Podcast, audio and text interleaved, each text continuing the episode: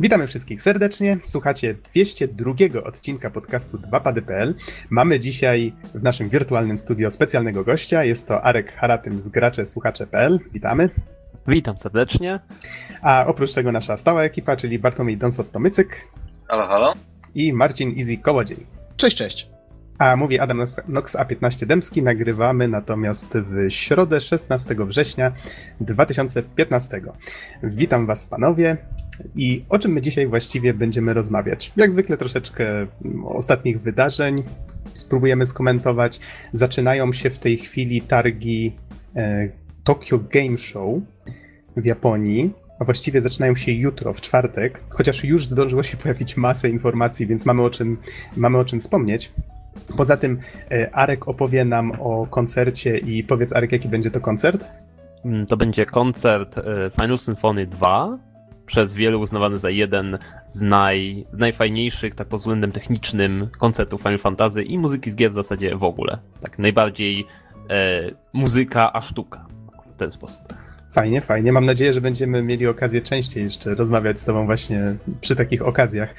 Swoim, no ja również. Swoją drogą w listopadzie, jeżeli dobrze pamiętam, odbywa się, o czym już kilka razy wspominaliśmy, Video Games Live. Bodajże w Krakowie, tak? W Katowicach. Nie, nie, nie, w Katowicach. W Katowicach, w Katowicach się odbędzie. Tak. O, to też będzie fajna, fajna okazja i będziesz tam pewnie. Y, oczywi- oczywiście, już bilety są kupione. Być może będzie coś jeszcze, jakaś niespodzianka od graczy, słuchaczy w tym temacie, ale na razie nie chcę zapeszać, bo jeszcze jestem na etapie dogadywania szczegółów. Tak więc o, okay, no, okay. Czekajcie, słuchajcie. O. A my z kolei możemy powiedzieć, drodzy słuchacze, że to jest nie tylko świetna okazja, żeby posłuchać przegenialnej muzyki, ale także możecie poznać nas osobiście, bo wszyscy będziemy chyba, nie? Ja tak, Izzy też, Don też, no tak, w sumie tak. Surfer, surfer też będzie. Surfer też będzie, no faktycznie, będziemy w pełnym składzie.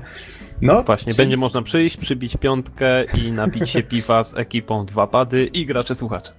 Bo gracze słuchacze też będą w pełnym składzie, jeśli wszystko dobrze pójdzie, czyli całym dwuosobowym. No proszę, małe składy są fajne. Piwa lub rzeczy bezalkoholowych też, jak ktoś chce. Te, też Oranżada, mamy takich, woda oso- też spoko. Tak, też mamy takich osobników, nie wskazując palcem na siebie. Eee, Okej, okay, przechodząc dalej w takim bądź razie, zapraszamy wszystkich na Video Games Live w Katowicach. A my jeszcze w tym odcinku będziemy mówić, a konkretnie Izzy, ty będziesz recenzował grę, która się nazywa Tesla Grad, tak? E, tak, dokładnie. I co więcej, jeżeli ktoś ma PlayStation i ma PlayStation Plus wykupione, to może już sobie zacząć ściągać i zdąży się ściągnąć, zanim zacznie, zacznę o niej mówić. Ale czy ktoś zdąży ją przejść, nim skończysz mówić? Mam nadzieję, że nie, chociaż patrząc na to, jak się czasami nasze audycje wydłużają. Czy wiecie co, ja tutaj widzę speedrun, który trwa trochę poniżej godziny, więc e, chyba tak, ogól, tak. Ogólnie speedruny są takie po pół godziny sto procent gry, ale to o tym za chwilę. Okej, okay. Zacznijmy w takim bądź razie od takiego naszego standardowego pytania, czyli panowie, w co tam ostatnio graliście? I może będę tutaj leciał po kolei, tak jak mam was tutaj na liście. Arek, czy miałeś okazję w coś tam ostatnio zagrać? W jakąś grę, coś ci się podobało lub wręcz przeciwnie? To czy z, z nowszych czy starszych? Dowolnie, w co ostatnio grałeś, po prostu. Co ostatnio grałem? W ostatnio to gram w Finala dziesiątkę pierwszy raz. Bo tak jakoś nigdy nie miałem okazji yy, i no słyszałem dużo, dużo rzeczy na temat tej gry. Yy, kiedyś zagrałem trochę na konsoli, ale strasznie mi się nie podobało, bo więcej było oglądania niż faktycznego grania i mnie to trochę denerwowało. Dlatego gram teraz, musiałem trochę poczekać niestety, żeby mieć lepszy sprzęt, ale gram w Finale tak jak grałem zawsze i najbardziej komfortowo, czyli na emulatorze i klawiaturze, z save'em w dowolnym momencie i przyspieszaniem, jeśli mi się coś nie podoba. A, na przykład w Random Encounterach. No na przykład, czy bieganie jakieś bezsensowne i tego typu rzeczy, no Finale niestety trochę tego mają. No dziesiątka, czy pomijając, że losowość tej gry pod względem dialogów, scenariusza i tego co się dzieje jest jakaś niesamowicie wręcz porażająca, jest dziwnie fajnie.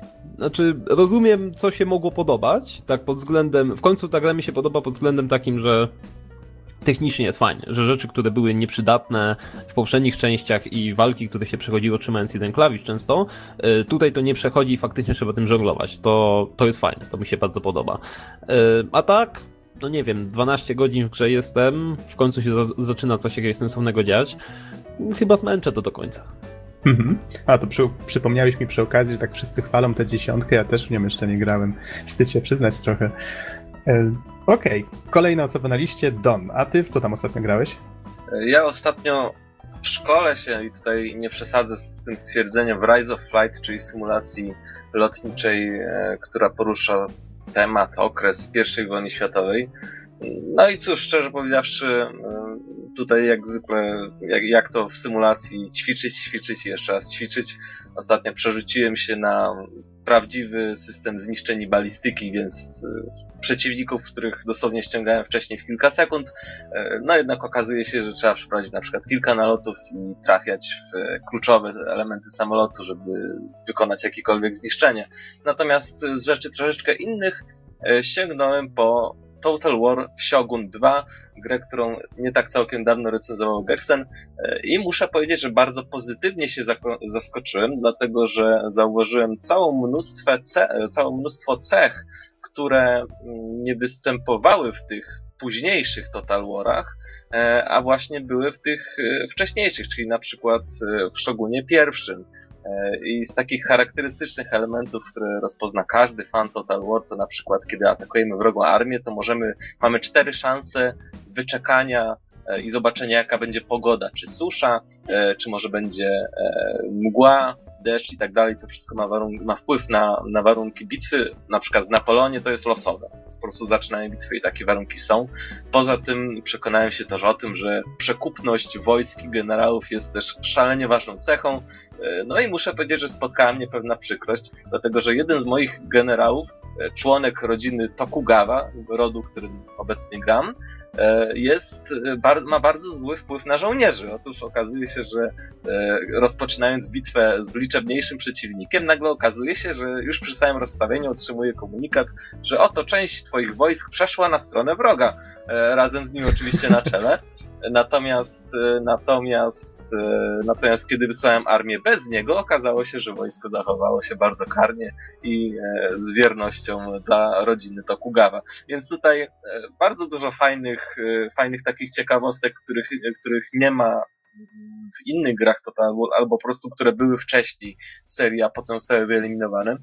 No i oczywiście elementów, które są charakterystyczne właśnie na tej feudalnej Japonii. Więc tutaj naprawdę jest dużo do powiedzenia. E, muszę powiedzieć, że, e, że jakby sam kontakt z tą inną kulturą, jaka jest tam w jakimś stopniu jednak oddana w Shogunie drugim, jest naprawdę atrakcyjna. Jeszcze jedna rzecz, o jakiej bym chciał wspomnieć, to pewne cytaty, dykteryjki czy, czy jakieś krótkie myśli zaczerpnięte z jakichś powiedzeń, przysłów japońskich, czy też fragmentów ksiąg. One są dosłownie powsadzane wszędzie. W opisach budynków, w opisach technologii, we wszelkich menu, oczywiście także w ekranach ładowania. I oprócz tych wierszy epitafijnych, czyli wierszy na śmierć, o których mówi Geksen, jest tutaj naprawdę wiele fajnych takich śladów kultury japońskiej, więc tutaj naprawdę bardzo, bardzo wiele fajnych rzeczy się dzieje. Oczywiście są też pewne wady, chociażby takie, ale że... to my, myślę, Don, że jak mm-hmm, ktoś tak, jest tak. zainteresowany grą, to odsyłamy do recenzji Geksena. Jeżeli Roz, możesz, rozgadałem to... się trochę. W każdym razie, w każdym razie na tym, na tym już zakończę mm-hmm. i po prostu przekażę pałeczkę dalej.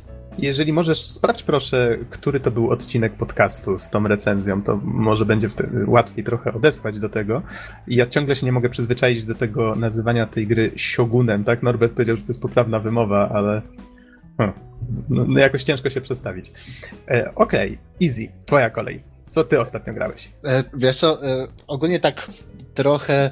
Jak przez ostatnie parę podcastów mówiłem cały czas, że a, bo nie mam czasu, a, bo jakieś projekty, a, bo uczelnia i praca, to teraz chyba tak trochę sobie odbiłem, szczerze powiedziawszy. Czyli zrzuciłeś pracę, zacząłeś grać? E, nie, nie, nie. To jakoś tak wyszło, że PlayStation cztery wpadło w moje ręce, chociaż chyba parę odcinków temu mówiłem, że na razie nie opłaca się kupować, ale cii, cii, ja, nic ten, nie pamiętacie niczego. Ale to kupiłeś e, czy pożyczyłeś? Kupiłem. Okej, okay, okej, okay, fajnie. Ale, ale jest piękny z Metal Geara. Ale mniejsza z tym. W co grałem? Na pewno nie mówiłem o, o tym, że grałem w Street Fightera pięć w betę, na razie jeszcze zamkniętą na konsolę PlayStation cztery, to jeszcze u kumpla. I jeżeli chodzi o samego Street Fightera, jest prześwietny, jest genialny. Dynam- cały system jest bardziej dynamiczny, mamy mniej ukrytych takich niuansów, na przykład tam pasek ogłuszenia jest zaraz pod paskiem zdrowia.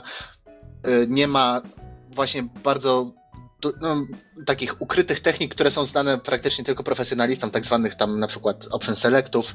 I ogólnie z tego co pograłem, tak trzy godzinki plus minus na internecie z ludźmi, którzy w mniejszym lub większym stopniu grali w poprzednie części, to powiem tak, to jest najlepszy moment, żeby zacząć swoją przygodę z bijatykami dwa D. W sensie nie tyle z grafiką rysowaną, tylko chodzi ci o... Z systemem, tak, z systemem walki samym. Mhm. Nie, to jest najlepszy moment, to znaczy jak, jak wyjdzie już ta gra, to wtedy to będzie najlepszy moment, żeby, żeby zacząć. Okej, okay, no to co tam dalej? Metal Gear Solid pięć. Ale to raczej chyba zostawię moje wrażenia na, na yy, recenzję, jak zbierzemy się tutaj w parę osób. Już chwaliłem się poza, yy, poza mikrofonem, że tak powiem. Tak, gra... chwaliłeś się, że dopadłeś Bloodborne. Bloodborne, tak. Kupiłem razem z konsolą od razu. I jest prześwietny. Jestem, jestem naprawdę zadowolony, że dynamika się zwiększyła, że nie ma już takiego trochę topornego systemu. No i ten klimat wiktoriański i ludzie, którzy od, jak pukasz do nich do domu, to ci odpowiadają trot off, will ya? Z takim brytyjskim akcentem. A, to jest to. Nie, naprawdę, świetna gierka. Ale już chyba kiedyś recenzowałeś, prawda? Tak. Ciekawe byłem. Z jaką lekkością mówisz, że ludzie chcą, żebyś się od nich odczepił. Co? Oj tam, oj tam. Ale no, robią to z brytyjską klasą. Znaczy, no. Dokładnie. Akcentem. Nie wiem, czy można to nazwać klasą. Myślę, że moglibyśmy tu o Bloodborne gadać długo, ale nie mamy tak, na to czasu. Ale już też odeślemy do odpowiedniego odcinka. Myślę, że znajdziecie link pod podcastem. Tak, tak, tak. To było całkiem... Znaczy pod podcastem. Zobaczymy, jak się uda, ale to było całkiem niedawno. Na, no. na naszej stronie nadal nie ma prawidłowego wyszukiwania. Niestety jest to trochę niezależne od nas w tej chwili. Ale pomijając ten fakt, myślę, że znajdziecie bez problemu ten odcinek. Yy, Okej, okay, dalej. A, jeszcze? Ja jeszcze nie skończyłem, dopiero Mój się Boże. rozkręcam. Mój Boże. Kupiłem sobie Until Dawn, o. czyli taki filmowy horror slasher. Taki piątek trzynastego w wersji growej, z tego co mi wiadomo. Trochę tak, to znaczy na razie pograłem z godzinkę z hakiem i bardzo ładna grafika, gwiazdy, które też występują i tam są voice aktorzy i zwykli aktorzy, więc jest kogo posłuchać, na kogo popatrzeć. No i właśnie ten taki taki slasherowy klimat. Jeżeli ktoś lubi horrory klasy B, takie gdzie y, jest dużo jumpscarów, że coś wyskakuje i, y, i no i straszy po prostu, albo jakieś nagłe uderzenia tak, i przejścia kamery dynamiczne, to, to jest naprawdę gierka dla nich. Jeszcze po, wyobraźcie to sobie w połączeniu z klimatami Heavy Raina, gdzie każda decyzja, którą podejmiecie, wpływa na dalsze losy bohaterów. A tych bohaterów też, też paru jest, więc będzie kto miał umierać. Mm. E, Czyli gra, ale... gra powiedział nawet... pozytywnie easy. No ej, no, oglądałeś, oglądałeś kiedyś slashery, oglądałeś Piątek trzynastego, oglądałeś y, masę innych filmów, gdzie ludzie umierają na prawo i lewo. Powiem tak, ci, że... no, ja się nie cieszyłem na myśl o ich śmierci. Powiem ci szczerze, powiem ci szczerze, Easy, ja, ja na przykład, nie wiem, jakoś odrzucało mnie zawsze od tych filmów, ale z Piątkiem trzynastego miałem taką styczność, że obejrzałem całą, e, całą serię Angry Video Game Nerda, jak opowiadał właśnie. O, o, tak, i to z przyjemnością obejrzałem z jego komentarzem. Ale nie, dlatego, bo to trzeba po prostu odpowiednio podejść do tych filmów. To tak jak wszystkie horrory klasy B. Jeżeli tylko się do tego podejdzie tak, że to jest film strasznie słaby i wszyscy wiedzieli o tym, że będzie słaby, i też pod, tak podchodzisz do tego filmu, że będzie strasznie słaby, to jest naprawdę całkiem dobry. Tak zwane tak słaby, że aż dobry, tak? Jak to tak, się dokładnie, mówi. dokładnie. Ale jeszcze nie skończyłem. O rany, okay. Nie, na, na Player cztery to Tesla gra, o którym będę mówił pod koniec odcinka, a jeszcze na P C udało mi się chwilę zagrać w Nobunaga's Ambition Sphere of Influence, czyli strategię taką trochę ekonomiczną od Koei. Nie wiem, czy znacie serię Romance of the Three Kingdoms. To taka stara strategia z tak, historią, tak. Taką ogromną strasznie. Ja tylko z ciekawostek muzycznych, bo to jest Nobunaga Ambition, tak? E, tak, ona, tak. Na, ona na N E S y chyba jeszcze była i Yoko Kanno robiła do tego muzykę. Dokładnie. Ta tak. Yoko Kanno od, od Ghost in the Shell, od o. Niemców i tak, i robiła do tego muzykę i to nawet w Japonii trafiło na koncert, koncert symfoniczny. To czy Japończycy i koncerty muzyki z gier to już tam początek lat dziewięćdziesiątych, anime to jeszcze wcześniej, ale taka dygresja, kontynuuj.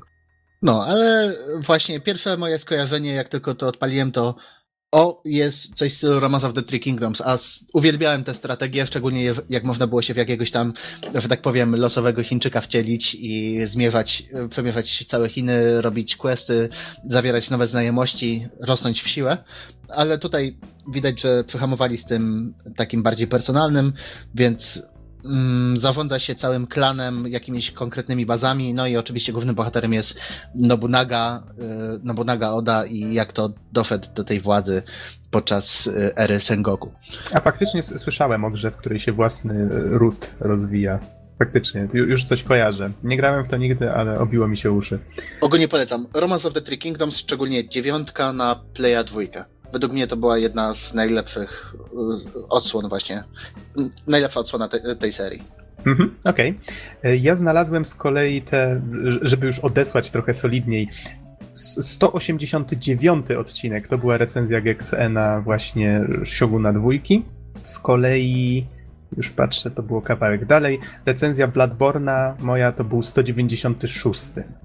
Niedawno żeśmy się zorientowali, że w tej chwili na naszym podcaście, na naszej stronie działa to tak, że nie da się, że jest ograniczona liczba podcastów, które można ostatnich odsłuchać, więc nawet jeżeli są jakieś starsze, to w pewnym momencie one znikają z listy zupełnie. No, mamy co robić na tej stronie, mam nadzieję, że w końcu znajdziemy czas, żeby to naprawić tak, jak powinno działać. Okej, okay, już żeby nie przedłużać, bo i tak strasznie długo opowiadamy o tym, co ostatnio graliśmy, więc ja tylko powiem tak. Słucham. Przepraszam. Nie, nie, słuchaj, super. Super, że masz tyle tematów, bo to mam nadzieję, że to się przerodzi w dużo recenzji niedługo. Yy, też mam taką nadzieję. Ja powiem krótko.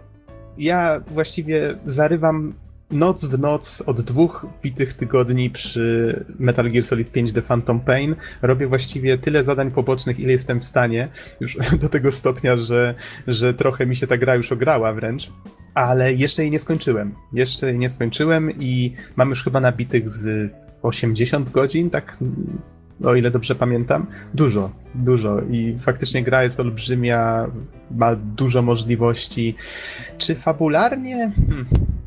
No tu myślę, że na recenzję zostawię taką rozkminę, ale jest to na pewno inny M G S niż poprzednie i stawia nacisk na zupełnie inne rzeczy. Tak jak się ludzie śmiali przy czwórce, że to jest właściwie film, w którym od czasu do czasu mamy okazję pokierować padem, tu proporcje są zupełnie odwrotne i narracja jest poprowadzona zupełnie inaczej. No, to jest długi temat, więc myślę, że to znak będziemy... tego, że Kojima się poddał tłumowi i zrobił grę, w której jest więcej strzelania, mniej fabuły? O tym się dowiemy w następnym odcinku. Tu, tu, tu. Poszedł z duchem czasu. Ale tak jak mówię, to jest... Będziemy o tym dyskutować, bo to jest ciekawy temat. Ale w swoim czasie. W swoim czasie myślę, że jeszcze nie będziemy się tak śpieszyć z tą recenzją. Niech każdy z nas ukończy, znaczy każdy z nas, no tutaj Surfer, Easy, ja i, i pewnie też Rezil. Wrócimy w czwórkę do, do tej gry jeszcze na pewno. W najbliższej przyszłości. Okej, okay, a skoro już mówimy o Metal Gearze, przejdźmy już do newsów, skomentujmy kilka nowinek, postarajmy się to zrobić w miarę szybko i sprawnie.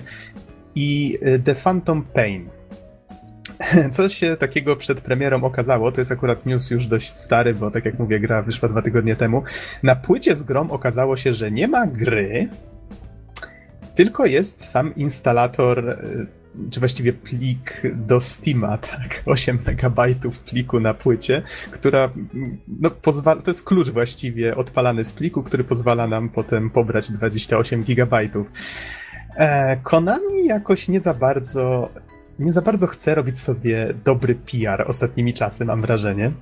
Ale wiesz co, przede wszystkim po co dawać płyty do takich pudełek. No właśnie. To już by było lepsze, gdyby, gdyby dali ci sam kod i po prostu weź sobie ściągnij. Wiecie co, bo na zasadzie, nawet że... przecież tego typu rozwiązanie się stosuje. Jeśli na, ja na przykład widziałem to w przypadku jakiegoś dodatku do FIFA czy innej tego typu rzecz, rzeczy. Jest po prostu pudełko D V D, jest podpis, pudełko nie zawiera płyty, w środku znajduje się karteczka z kodem, no i tyle. Dokładnie tak, a bardzo dużo ludzi, na przykład tak jak mój kolega to określił, nie po to wszedłem do sklepu, żeby kupić Day One Edition, żeby później ściągać trzydzieści giga na moim mongolskim internecie. Tutaj cytat, żeby nie było, że, żeby nie było że ja, jakieś rasistowskie podteksty czy coś, ale bądź co bądź. Mamy płytę, która może mieć ponad dziewięć gigabajtów danych. I co? Wrzucamy tam dziewięć megabajtów z klientem Steama. No, osiem, sorry, osiem megabajtów. osiem siedemdziesiąt osiem dokładnie. Okej, okay. No, szaleństwo. Tak, tak, dokładne dane, ale no ludzie, tak się nie robi. Po to, po to kupujemy płyty często. Właśnie tak jak mówię, tak jak mój kolega. Mam słaby internet, kupuję płytę po to, żeby można było sobie częściowo doinstalować z płyty i ewentualnie dociągnąć patche, tam day one patche, czy jakieś aktywatory, czy coś. No tak, tu jeszcze dochodzi to, że przecież oni musieli zużyć jakieś surowce, zwiększyć cenę tego na pewno, no bo płyta, wypalenie tych płyt też, też kosztuje dużo, dużo ale czynników, to są prawda? Grosze. No ale to jest dużo różnych czynników, które, no tak jak można powtórzyć to twoje pytanie, po co? Lecąc dalej, bo to w sumie taka ciekawostka bardziej. Mianowicie teraz już w ramach te, tego, tych informacji, które napływają przed Tokyo Game Show, pojawiła się informacja o dodatku D L C do Bloodborne właśnie i ma się nazywać ten dodatek The Old Hunters. No nie będę tutaj może dokładnie się zagłębiał w to, co zobaczymy w tym dodatku. Na pewno będą to nowe lokacje, nowe potwory i właśnie ci tytułowi starzy łowcy. A premiera jest planowana na dwudziestego czwartego listopada i cena, z tego co widzę tutaj na eurogamer kropka p l, to będzie piętnaście euro, czyli około sześćdziesiąt trzy złote. Biorąc no, pod zobaczymy uwagę, ile że... tam będzie kontentu, ale zapowiada się całkiem, całkiem smaczny kąsek. Mhm. Biorąc pod uwagę, że gra jest no, dość droga, to te sześćdziesiąt trzy złote w porównaniu i tak nie wyglądają tak źle. Nie wiem, czy ona no. nadal kosztuje dwieście pięćdziesiąt czy sześćdziesiąt? To znaczy, można już kupić taniej na Allegro, nawet ze sklepów po sto osiemdziesiąt, nawet, nawet czasami trochę taniej z tego, co patrzyłem. No, czyli teraz normalną cenę dopiero osiągnęło. No, ale y, tak kontynuując, skoro już jesteśmy przy T G S-ach, przy, y, przy właśnie tej serii y, Dark Souls i Bloodborne, w sumie produkcji From Software, to dwudziestego czwartego marca w Japonii zadebiutuje Dark Souls trzy, który ma wrócić parę starych mechanizmów, między innymi ma być powrót many do rzucenia zaklęć, a nie sztukowane zaklęcia. I z tego, co widać w notatkach prasowych, na całym świecie właśnie dwudziestego czwartego, tak? Znaczy dwudziestego czwartego marca gra ma trafić na P S cztery i Xboxa One w Japonii. W Japonii ale... ale właśnie patrząc na poprzednie tytuły, tak, to tak dokładnie. Możemy się spodziewać plus minus tydzień yy, właśnie do premiery ogólnoświatowej. Przy okazji taka ciekawostka, niedawno From Software ogłosiło, że się rozrasta i teraz zakładają już drugie studio poza Tokio, też w Japonii, ale, ale poza, poza Tokio i no cóż, widać, że są ostro nastawieni na to, żeby utrzymać tempo jednej gry rocznie. Co ciekawe, nikt jeszcze nie stworzył jakiejś w miarę podobnej konkurencji. Lords of the Fallen? No cóż, jedna jaskółka wiosny nie czyni, jak to mówią, tak? No tak, ale ma być druga część. No, zobaczymy jak wyjdzie, bo biorąc pod uwagę, jakie tam cyrki przy... Teraz już tak, nie zobaczyliśmy jeszcze gry, a już wiemy, że nie pracują przy niej ci sami ludzie i tak dalej, więc zobaczymy, czy to w ogóle będzie ta sama gra. Ostrożnie. No, sprzedała się to na pewno. A znasz może jakieś, pamiętasz może jakieś dane na ten nie, temat? Nie, nie, nie, pamię, nie pamiętam liczb, ale byli bardzo zadowoleni. Recenzje recenzjami, bo tam ludzie, czy ogólnie było pozytywnie, no, wyż, nawet nie mówiąc tak brzydko jak wyższe stany średnie, tylko faktycznie ludzie no, w to grali, było dużo popularnie, to sprzedało się tak, tak sensownie i oni na tym faktycznie zarobili, więc nie robienie drugiej części... Yy, mając jeszcze na uwadze to, że no Dark Soulsy i Bloodborne one schodzą po prostu i są mega popularne, no to byłby dla mnie trochę strzał w stopę. No ale no mówię, poczekamy. O, o generalnie więcej, więcej to nie, to tak tylko załapałem po prostu informacje gdzieś przeglądając internet. A to skoro o tym wspomniałeś, o tym, że się super sprzedają, mamy dane, mianowicie pochwalono się, że Bloodborne sprzedał się w liczbie dwóch milionów egzemplarzy. Co jest chyba niezłym wynikiem, biorąc pod uwagę, że to jest ekskluzyw na P S cztery. Nie dość, że to jest ekskluzyw, to jeszcze jest trochę grą taką niszową. no w tej chwili ta nisza zrobiła się takim, takim mainstreamem trochę. No nie mówię już o takim mainstreamie, to jest jednak dla hardkorowych graczy. To, to, no w tym momencie o mainstreamie to ja bym tutaj, o, dobra, mainstreamie takich hardkorowych graczy to bym bardziej mówił jakieś właśnie F P S-y, takie, takie, takie naprawdę milionowe, milionowe produkcje. No Bloodborne okay, masz, jest popularny, to prawda, rację. Ale to, to, nie, to nie jest ta klasa. To tak, to powiedziałbym, że Wiedźmin też jest popularny, ale też czy jest mainstreamem, to, to też bym się tak spierał trochę. To, to znaczy, może to właśnie rzeczywiście jest złe określenie, że mainstream, ale bądź co bądź te gry przebiły się do świadomości mainstreamowych graczy. O. No tak, no to, to jest tak, jak już zaczynają memy o tym robić i śmieszne animacje na YouTubie, to, to coś musi być na rzecz. To, to może powiem tak, masz rację, zgadzam się jak najbardziej, złego słowa użyłem. Powiedzmy tak, to jest, to się stała już popularna nisza. O. To, to chyba lepiej pasuje. O tak, ładne określenie. Popularna nisza. Lecimy dalej. Znamy, wiemy już kto będzie kolejnym, czy jest właściwie kolejnym prezesem Nintendo i jest to Tatsumi Kimishima. Osoba, która raczej nie była chyba znana e, To znaczy wcześniej. On przez, przez chwilę był C E O... Tak?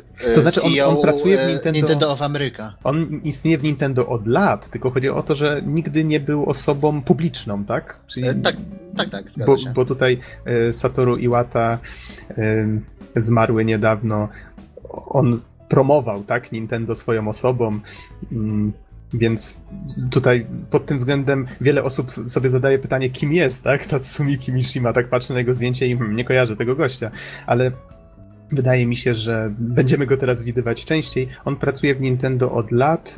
Wcześniej ponoć, z tego co tutaj widzę w newsie na nintendo live kropka com, on pracował dwadzieścia siedem lat w, bank, w jednym z banków japońskich. Potem przeszedł do Nintendo i najpierw pracował chyba w Pokémon Company, potem widzę, że od dwa tysiące drugiego do dwa tysiące szóstego roku był szefem Nintendo of America i nadzorował, nadzorował sprzedaż Wii w tym regionie i tak dalej i tym podobne. Czyli on ma w tym doświadczenie i tutaj niektórzy się dziwią, że ojciec Mario i Zeldy, tak?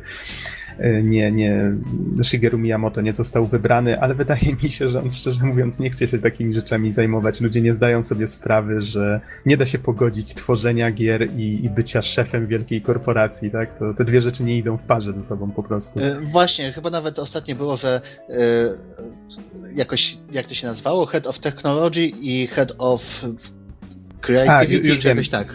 Creative Fellow i Technology Fellow. O, właśnie tak. Takie bardzo ładne tytuły właśnie, yy, właśnie zatrzymali dla siebie, ale no nie dziwię im się, że nie chcą zajmować się bardziej papierkologią i P R-em. Tak, mówiąc inaczej, Shigeru Miyamoto został osobą, do, doradcą, głównym doradcą od kwestii kreatywnych, a Genyo Takeda, czyli osoba mm, odpowiedzialna za techniczne kwestie, właśnie został doradcą od kwestii technologii. Czyli oni nadal tam bardzo wysoko stoją w Nintendo, to nie ma się co, co martwić. I, I właśnie kol- kolejny news tutaj, który Easy podesłałeś, że Nintendo dalej planuje tworzyć Nintendo Direct, tak? Tu się nic nie zmienia. Tak, dokładnie. I właśnie dużo ludzi się bało tego, że wraz z odejściem Satoru Iwaty skończy się Nintendo Direct, ale Nintendo uspokaja, spoko, nie martw się, dalej, dalej planujemy być w kontakcie. Mhm, z fanami, mhm, zgadza się. Kolejny news widzę też jest twoją tematyką przede wszystkim, bo tu Mortal Kombat i wchodzimy w bijatyki. No niestety bardzo smutna wiadomość dla graczy posiadających konsole starej generacji, czyli PlayStation trzy tudzież Xbox trzysta sześćdziesiąt, ponieważ Mortal Kombat dziesięć został anulowany właśnie dla tych konsol. Niestety nie będzie wyrwania kręgosłupów, zamrażania płuc, ani yy, spalania, yy, spalania żywcem. Stwierdzili, że nie opłaca się i niestety nie będą w stanie wyciągnąć takiego poziomu jakości na starych konsolach. Nie, no serio, no, Easy, pomijając już fakt bijatyki, trochę niepokoi mnie twoje podejście do tego typu rzeczy. Oj tak tam, oj. Ale mówię, bo to, to jest kwestia podejścia, nie? Mm, wyrywanie kręgosłupów, może... jami. Mm. Ej, jest, jest super. A powiem ci, że ja ze znajomymi ostatnio grywam trochę właśnie w tą najnowszą część Mortal Kombat na peceta i męczy mnie to trochę. To znaczy inaczej, to faktycznie są osoby w pokoju, które odwracają wzrok, bo tego nie lubią, ale te finishery są po prostu męczące. One są za długie i powtarzanie ich męczy, no. Ale wiesz, ich, ich nie trzeba powtarzać. One są takie, żeby upokorzyć przeciwnika. A, finishery to jedno, ale ja mówię jeszcze o tych atakach specjalnych, które też są brutalne. Czy da się wyłączyć tą animację? Niestety nie, X-rayów nie skrócimy. No, no właśnie. I... Ale rzeczywiście Co? to trochę zabija taką dynamikę rozgrywki. Tak. I jeszcze tym bardziej, że masz to przejście między sześćdziesięcioma klatkami do trzydziestu. A o tym nie wiedziałem, ale... To tak swoją drogą, właśnie dlatego, bo jak są zbliżenia, są y, ładowane lepsze tekstury, więc też mamy zejście z sześćdziesięciu do trzydziestu klatek, więc dlatego też możemy mieć taki dysonans trochę. Okej, okay, to to I... tak jak wspomniałeś, zabija dynamikę, no i problem jest taki, że w pewnym momencie po prostu już człowiek się z tym opatrzy i nie ma ochoty po raz pięćdziesiąty oglądać, jak komuś, nie wiem, żebra pękają czy coś tam. No... Tego typu rzeczy. Niestety. Ale skoro już jesteśmy przy Warner Bros. Interactive Entertainment i ogólnie tym, co robią, tak jak możemy zrozumieć, że rzeczywiście mamy grę, która wygląda świetnie i wymaga najlepszych bebechów w konsolach. Tak jak już dla... mówimy o, o żebrach i innych rzeczach, tak? Bebechy. Akurat nawet, nawet nie miałem tego na myśli. Naprawdę, za kogo wy mnie macie? Ale wracając do tematu, wyszedł, dzwoń na sto dwanaście. Wyszedł patch do Arkham Knight na peceta. Wyszedł, można było go pobrać, to znaczy właśnie on pojawił się na chwilę, potem został ściągnięty i chyba teraz jest znowu do pobrania, nie, nie wiem szczerze mówiąc. Wiem natomiast, że dalej nie możemy kupić na Steamie tej gry. Mhm.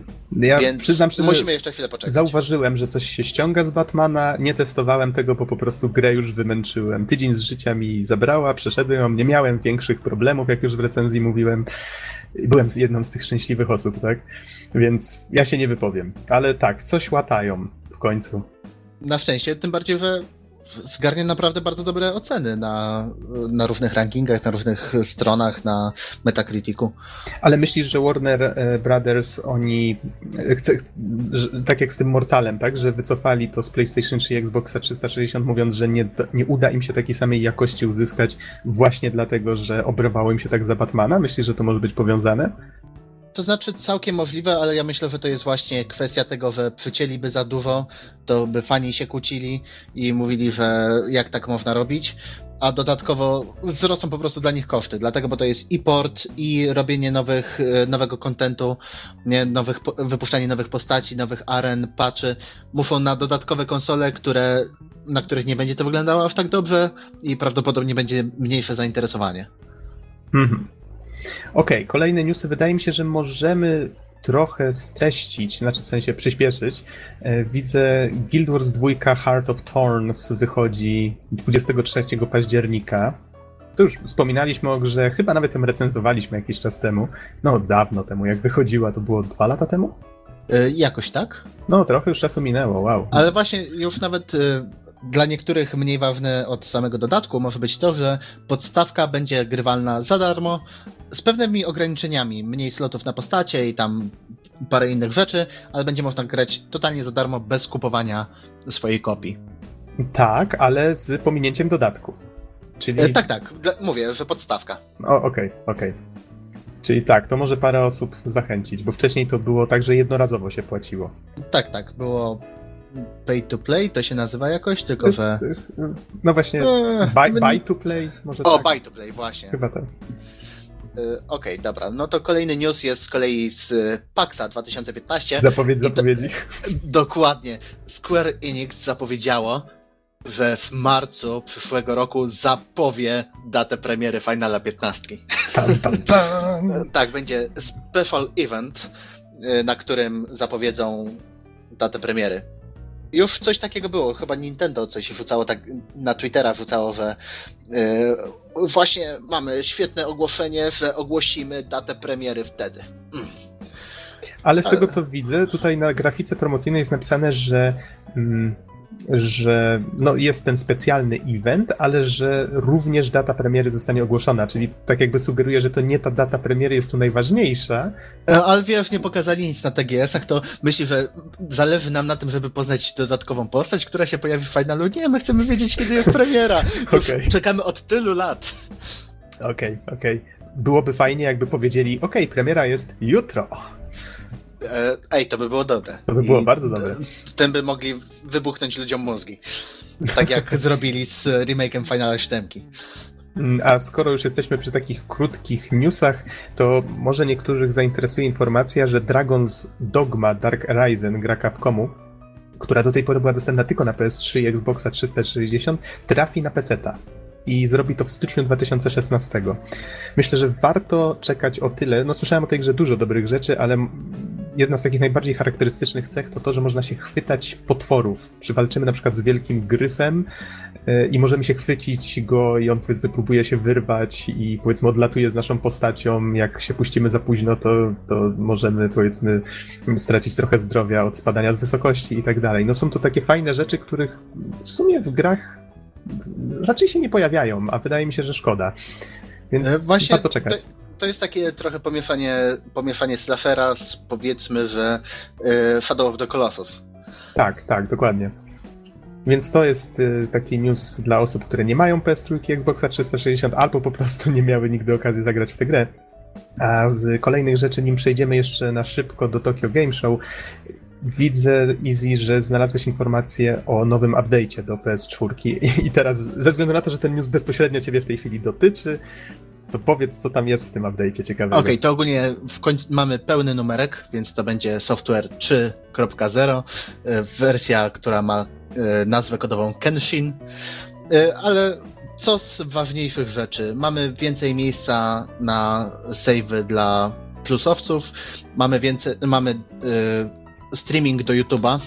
Wraz z wystartowaniem YouTube Gaming w końcu musiał się to stać. Skoro obsługujemy Twitcha, to dlaczego nie YouTube'a, który w sumie jest większy, jeżeli chodzi o same, same nagrania z gier. Do tego parę takich quality of life usprawnień typu społeczności, gdzie możemy sobie dyskutować o grach, gatunkach i zapraszać ludzi do, do, do wspólnego grania. Wrzucanie klipów wideo na Twittera, naklejki w stylu Facebooka i takie w sumie do, dosyć małe zmiany oprócz tego streamowania. A, jeszcze, jeszcze jedna będzie specjalna podstrona z wydarzeniami, gdzie na przykład będzie spis wszystkich wydarzeń, które doty- dotyczą gier, które my posiadamy, na przykład y, weekendy z y, podwójnymi punktami doświadczenia, konkursy, y, dodatkowe nagrody za logowanie się. Wszystko ma być z- zebrane w jednym miejscu. Myślę, że możemy przejść już do Tokyo Game Show. No i niestety nie potraktujemy tutaj, ze względu na to jeszcze, że targi właściwie się nie zaczęły, ale nie będziemy robić tutaj takiego dokładnego podsumowania konferencji, jak z reguły robimy. Jedynie takie, może taki szybki przegląd, tak, co ciekawszych rzeczy, bo niedawno, kiedy to było, wczoraj, piętnastego września, miała miejsce konferencja Sony, o tyle fajna, że można było ją obejrzeć z angielskim lektorem. Niestety w całości jej nie widziałem, tylko jakieś fragmenty znalezione w sieci, ale i tak, i tak trochę fajnych fajnych rzeczy można było tam zobaczyć. Na przykład chyba jedną z ciekawszych jest gra thirteen Sentinels Aegis Rim, która jest grą od twórców Odin Sphere i Dragon's Crown, czyli Vanillaware. Oni zawsze tworzą taką ręcznie malowaną, bajeczną grafikę. No, fantastycznie wygląda. Ja też tu się dołączam. I e, póki co nie wiem nic z tego powodu, grze, że... Nic, nic nie wiadomo. To czy najfajniejsze chyba z tego to, że, że są mechy i robi to tak, Vanillaware, czyli tak. W ogóle ta śliczna, ręcznie malowana grafika. To tam w ogóle o tej grafice to można też strasznie dużo rozpowiadać, bo oni tam własny system do tego zrobili, jakieś tam własne technologie stworzyli tylko po to, żeby ta właśnie animacja wyglądała tak, że on niby są modele czasem w trzy D, ale tak naprawdę wszystko jest dwa D i te po prostu dwa D są tak naginane dosyć dziwnie. I to fajnie się sprawdza właśnie w takich, no tam ukiyo-e, jak to się tam nazywa. To jak, jak wygląda właśnie Muramasa czy Odin Sphere i tego typu gry, ale też świetnie będzie wyglądać przy tych mechach, to jest strasznie fajny pomysł. No i oczywiście Bass Escape Studio robi muzykę, czyli Hitoshi Sakimoto, człowiek od Final Fantasy Tactics, Vagrant Story czy Final Fantasy dwanaście. A jest fajnie. Muszę tutaj powiedzieć, że ja ten zwiastun wczoraj chyba zapuściłem w pętli na YouTubie, bo ta muzyka w tym zwiastunie jest tak fajna, że ją słuchałem chyba spokojnie z pół godziny łącznie. A to fajnie wiedzieć, kto, kto za nią odpowiada. Znaczy to Vanillaware i Bass Escape Studio, czyli właśnie studio Hitoshiego Sakimoto, to jest tam on i jeszcze chyba z pięć osób przynajmniej. Aha. Plus tam jakichś dźwiękowców, których się tam nie, nie no, przeważnie się o nich nie wspomina, ale kompozytorów to takich jest ich tam z piątka. Oni bardzo często współpracują ze sobą. Hmm, okej. Okay. Co ja tutaj jeszcze mam? No pojawiło się, pojawiła się zapowiedź Kingdom Hearts H D dwa kropka osiem Final Chapter Prologue. O Jezu, jak, jak, kto u nich wymyśla te nazwy? Postanowili, że, wy, że zrobią kolejną składankę. Tym razem są w niej gry, niektóre nigdy się nie ukazały poza Japonią, które ta składanka ma nas przygotować, tak, na Kingdom Hearts trzy. Ja właściwie musiałbym serię od początku nadrobić, więc dokładnie nie powiem wam co, gdzie, jak, dlaczego i co dodano. Jest tu troszeczkę remasteru, trochę nowych rzeczy dla zachodniego odbiorcy. Ale jeżeli ktoś czeka na trójkę, to może go to zainteresować. Star Ocean pięć pokazano. Zapowiedziano, że w tej chwili Project Morpheus będzie się teraz nazywał PlayStation V R. No, mało oryginalnie, ale przynajmniej wiadomo o co chodzi, prawda? Zapowiedziano Gravity Rush dwa. To jest o tyle fajna informacja, że Gravity Rush to chyba jedna z takich gier, dla których faktycznie mógłbym rozważać kupno P S Vity, a teraz się okazuje, że jedynka i zostanie przeportowana na P S cztery i dwójka wyjdzie też właśnie na P S cztery. Więc jeżeli macie jeszcze PlayStation Vita, możecie już o nich zapomnieć do końca. A właśnie, a właśnie wychodzi na to, że nie. Dopiero dzisiaj, niestety nie mam tego newsa, bodajże na cdaction kropka p l pojawił się news mówiący, że Sony nie opuszcza Vity i pojawiła się masa właśnie filmików związanych z samymi rzeczami, które tylko na Vita mają wyjść. Czyli nie skreślałbym jej jeszcze, spokojnie. Dodam tylko, że dziesiątego lutego również w Europie ma wyjść ta odświeżona wersja Gravity Rush na P S cztery. Ja tylko soundtrack polecam, tak już jak jestem, bo Gravity Rush ma fenomenalny soundtrack, naprawdę o, świetna, to świetna sprawa. Yy, Boże, jak on się nazywał ten kompozytor? Już zapomniałem. Yy, Kohei Tanaka, tak, to jest Kohei Tanaka, to jest człowiek, który przeważnie w anime robi, chyba najlepiej znany jest za One Piece'a, za najpopularniejszą mangę i anime na świecie. W tym momencie. W tym momencie. Jak za soundtrack, tak, za soundtrack do pierwszych iluś tam sezonów odpowiadał. Jest, ale ogólnie to jego lista płac jest tak ogromna, że... Właśnie tak patrzę na te wszystkie tytuły, przy, przy których pracował i wow. No to jest, to, to jest, jest kolos. Dużo. Jest kolosem branży. Dużo wesołych anegdot o nim jest, ale... Nie, nie będę, nie będę się rozkręcał, mam jeszcze, okay. mam jeszcze koncert do opisania czy coś. Dobrze, w takim razie ja już szybko kończę. Bloodborne The Old Hunters wspomnieliśmy, widzę, że Danganronpa trzy to też wiele osób może zainteresować, choć to też jest taka, taka nisza bardziej, ale, ale myślę, że ma swoich fanów. I to właściwie tyle. Zamieszczę, zamieszczę newsa, którego napisałem na Innerworldzie, w którym można sobie obejrzeć te filmiki. Poza tym w necie na pewno już kipi od masy innych, nowszych informacji, chociaż ledwo wczoraj zdążyłem to napisać. Przejdźmy w takim razie do tematów głównych, nie odwlekajmy tego już bardziej. Zacznijmy, panowie, od Final Symphony, czyli właśnie tego koncertu Final Fan- muzyki z Final Fantasy, na którym Arek byłeś. I poprawnie, jeżeli się mylę, to była druga edycja tego koncertu, tak? Tak, to była druga edycja. Pierwsza odbyła się w dwa tysiące trzynastym roku w niemieckim Wuppertalu. Pierwszy, pierwszy koncert w ogóle. Potem jeszcze odbyły się, chyba w Szwecji się odbył jeszcze jeden, ale już nie pamiętam dobrze. No potem dwa lata przerwy i teraz niedawno właśnie ogłoszony drugi. Ten, na którym ja byłem, on był w niemieckim Bonn, tam gdzie się urodził Beethoven. I ona była na początku przełom sierpnia i września, a ten weekend, w sobotę, był drugi koncert, yy, pierwszy ogłoszony. Potem był yy, w Wuppertal, znaczy w ten w Bonn był ogłoszony jako drugi, ale był pierwszy, a ten, który teraz był niedawno, yy, w Londynie był. I poczekaj, czekaj, troszeczkę jako... się pogubiłem. Tak, trochę, trochę, trochę zamotałem, ale ju, już tłumaczę. Chodzi o to, że na początku ogłoszono koncert w Londynie, ten Final Symphony dwa ogłoszono w Londynie i on odbył się w tą sobotę, zeszłą sobotę. I czyli na niego bilety... dwunastego września, tak? Tak, tak. I na niego bilety e, zeszły pierwszego dnia. Pierwszego dnia już tak osiemdziesiąt pięć do dziewięćdziesięciu procent było już wyprzedane. E, I potem i jakiś tam miesiąc, miesiąc po ogłoszeniu właśnie tego londyńskiego ogłoszono koncert w Bonn, w niemieckim Bonn, i on odbył się wcześniej, żeby było zabawnie. Był ustawiony właśnie na dwa tygodnie wcześniej, na przełom sierpnia i września. I właśnie na tym koncercie byłem. Mm-hmm. I kiedy to było dokładnie? Pamiętasz datę? O, to musiałbym sięgnąć. Wydaje A to mi się, ja że mogę zaraz poszukać. dwudziesty ósmy, dwudziesty dziewiąty Nie chcę tutaj grzebać się w swoich rzeczach. Chyba dwudziesty dziewiąty Okej, okay, tak, dwudziesty dziewiąty Tak. dwudziesty dziewiąty chyba, tak. Okej, okay. I, i o tym będziesz no. dzisiaj mówił, tak? Tak. Chociaż tam, wiesz, jeżeli troszeczkę o tym poprzednim powiesz, to myślę też nic nie zaszkodzi. Zwłaszcza, że nie mieliśmy, nie mieliśmy jeszcze okazji porozmawiać o, o chyba żadnym koncercie, zwłaszcza z tobą, prawda, na podcaście, więc proszę bardzo. Znaczy, no też powiem, powiedziałbym, że głupio mówić o drugiej części, nie wspominając o pierwszej, e, chociaż aż tak bardzo się nie łączą, ale e, ważny jest tutaj odrobinę kontekst na początku. Bo koncerty muzyki z gier to dosyć, taka, dosyć takie specyficzne zwierzę i wydaje się, że jak, jak w ogóle no gry są mega popularne i są te e-gaming i to się sprzedaje, to jest jakiś niesamowity biznes, no wydaje się, że koncerty muzyki z gier to też jest taka spoko impreza i przejdzie. No i tu są trochę schody, bo to jest bardzo kosztowna impreza i niekoniecznie bezpieczna, przynajmniej powiedzmy tam w Europie.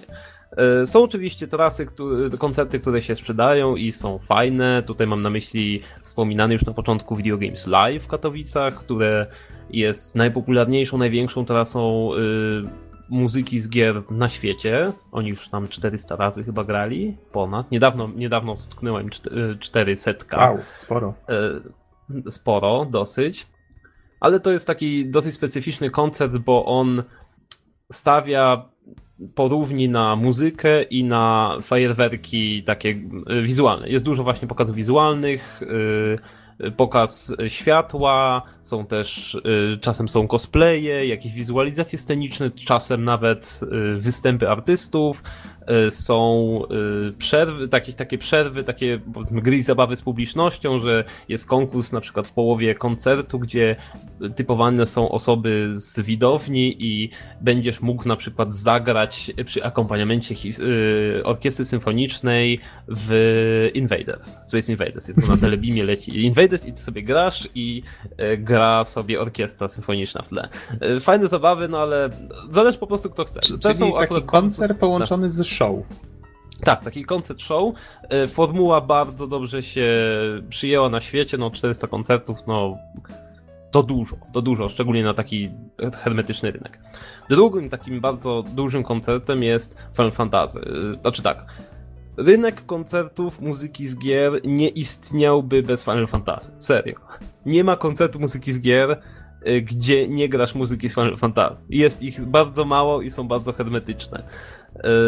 Stąd też no taki trochę monotematyzm, powiedzmy, tego rynku.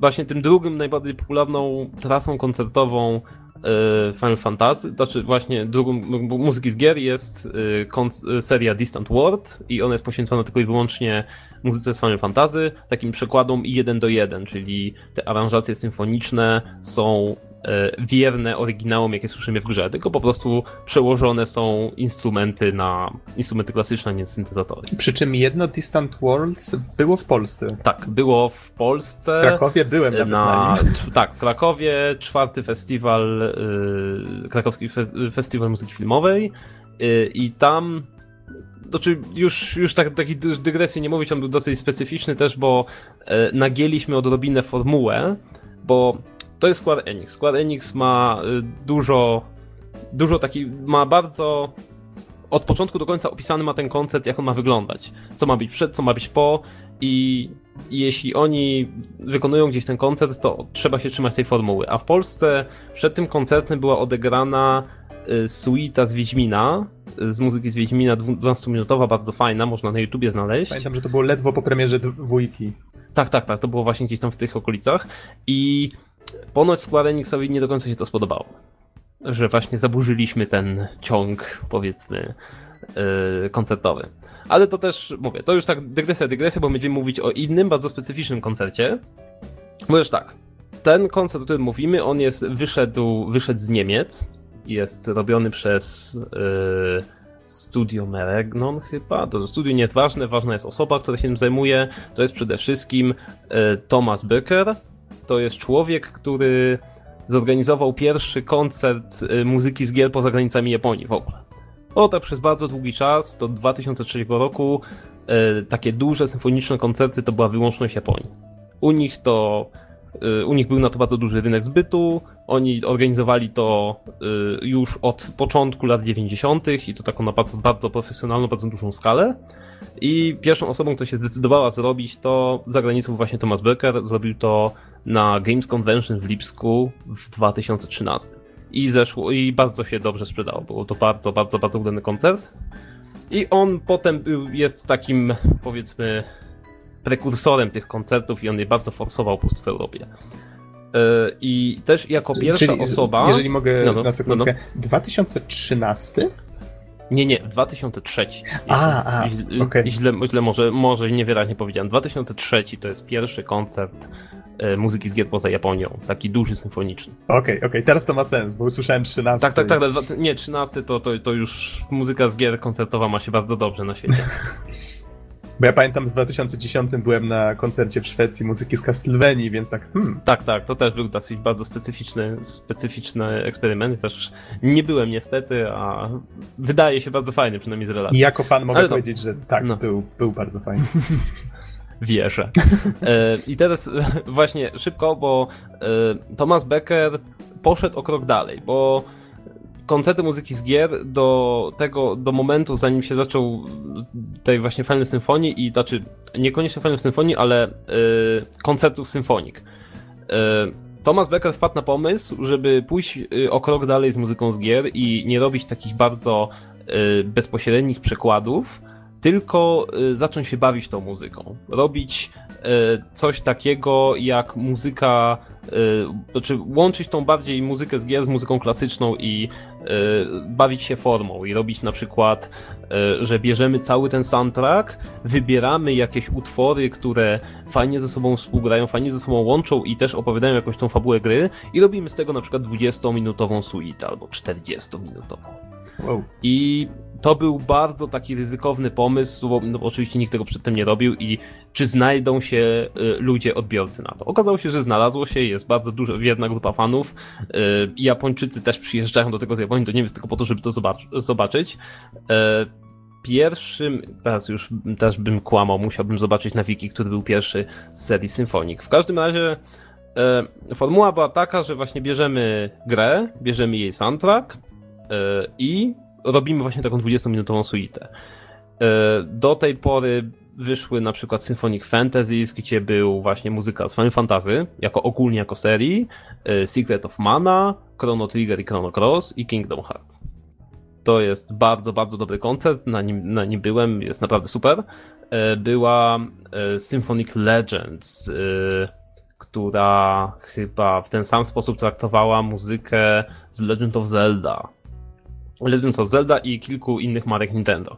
Było y, Symphonic Odysseys, było y, Symphonic Shades, które akurat traktowało o muzyce Chrisa Hölzbecka, czyli człowieka, który robił muzykę do y, Giana Sisters na przykład, albo Super Turricana. To jest tak bardzo niemiecki kompozytor, więc to był taki prezent od właśnie Thomasa Beckera właśnie dla, dla mieszkańców Niemiec i fanów właśnie muzyki amigowej. Też bardzo dobrze się, bardzo dobrze został odebrany. Yy, świetna płyta też wyszła z tego, więc gorąco polecam. No ale przechodzimy właśnie do tego Final Symphony. Możesz powtórzyć, no, jak się nazywa ta płyta? Yy, Symphonic Shades. Okej. Okay. Teraz przechodzimy do dwa tysiące trzynastego Final Symphony, yy, która traktuje dwugodzinny koncert samo Final Fantasy. I robimy już takie rzeczy, że nie dwudziestominutowa suita, bierzemy czterdzieści, tam czterdzieści osiem minut samego finala siódemki, po prostu rozbity na trzy części.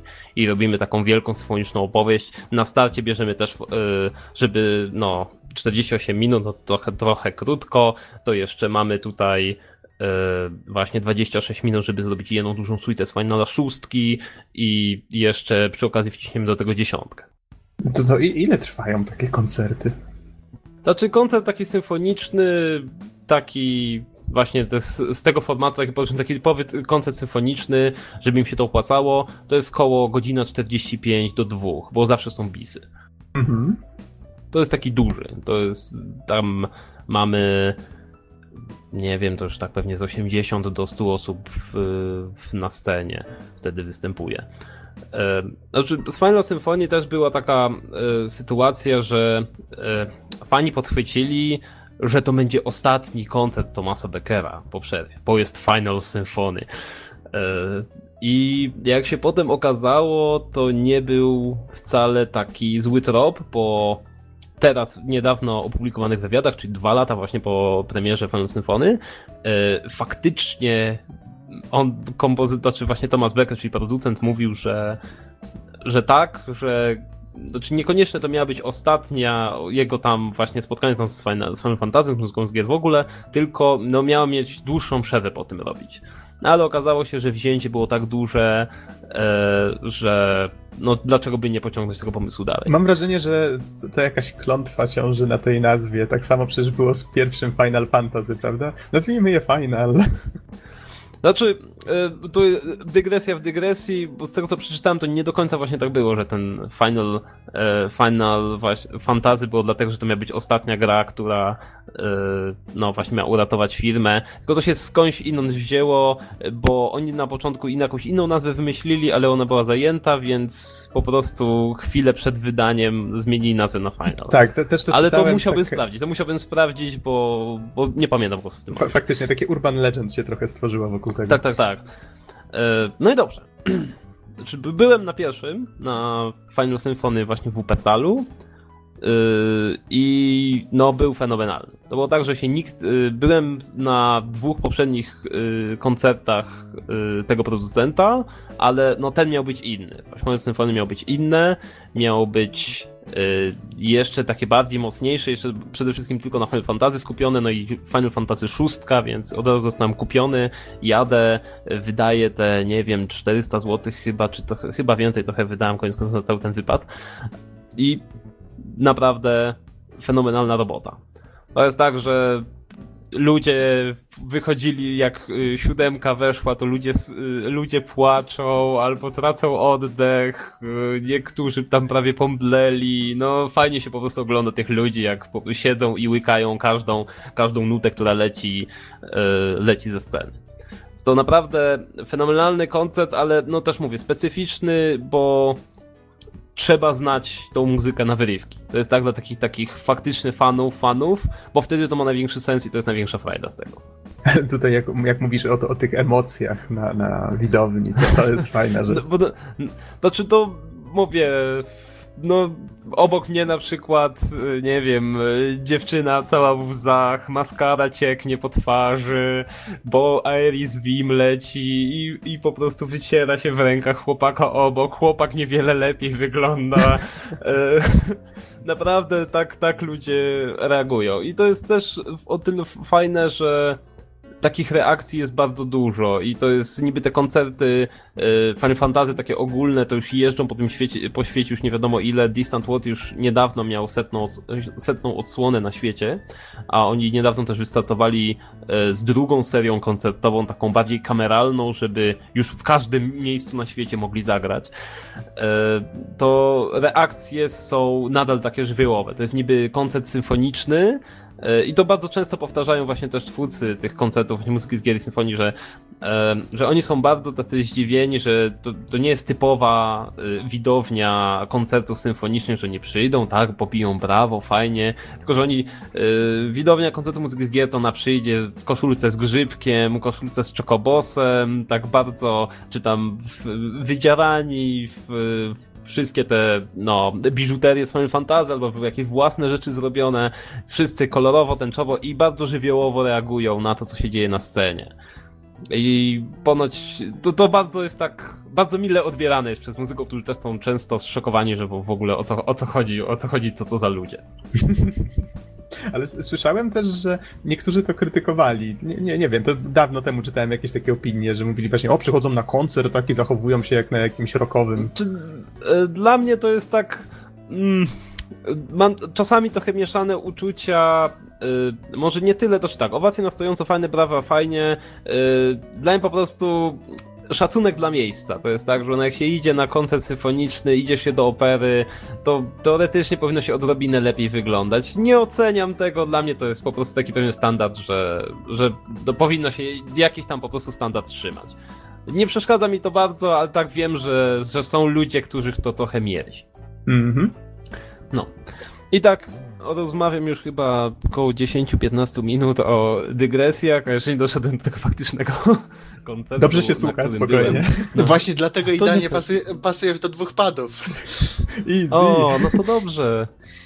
Easy, do kąta. Bo już, bo już no. Znaczy na, na, razie, na razie mnie nikt nie przegania, to, to więc gadam, więc jakbym się za bardzo, wiecie, rozpędził, to to tam krzyczcie, krzyczcie, w, w razie czego daj, dawajcie jemu, sygnały. W razie czemu Izjemu Reckę zabierzemy, będzie miał o czym mówić na następnym. Eee. Ej, ale, ale ten, jeszcze tak dorzucę co do ludzi płaczących w rękawy i tak dalej, to nie śmiejcie się z takich ludzi, którzy się wzruszają, dlatego, bo na przykład na Critical Hitie ja stałem i salutowałem prawie ze łzami w oczach, jakby, jak, jakby to był pełny symfoniczny koncert i by puścili motyw przewodni z M G S-a, albo jeszcze, nie wiem, The Best Is, is Yet To Come, albo, albo Here's To, to już byłby koniec totalny. No i spokojnie, u, u, nas, po... u nas myślę, że na podcaście nieraz padało, że ktoś się przy czymś popłakał, to nie, nie ma się czego wstydzić.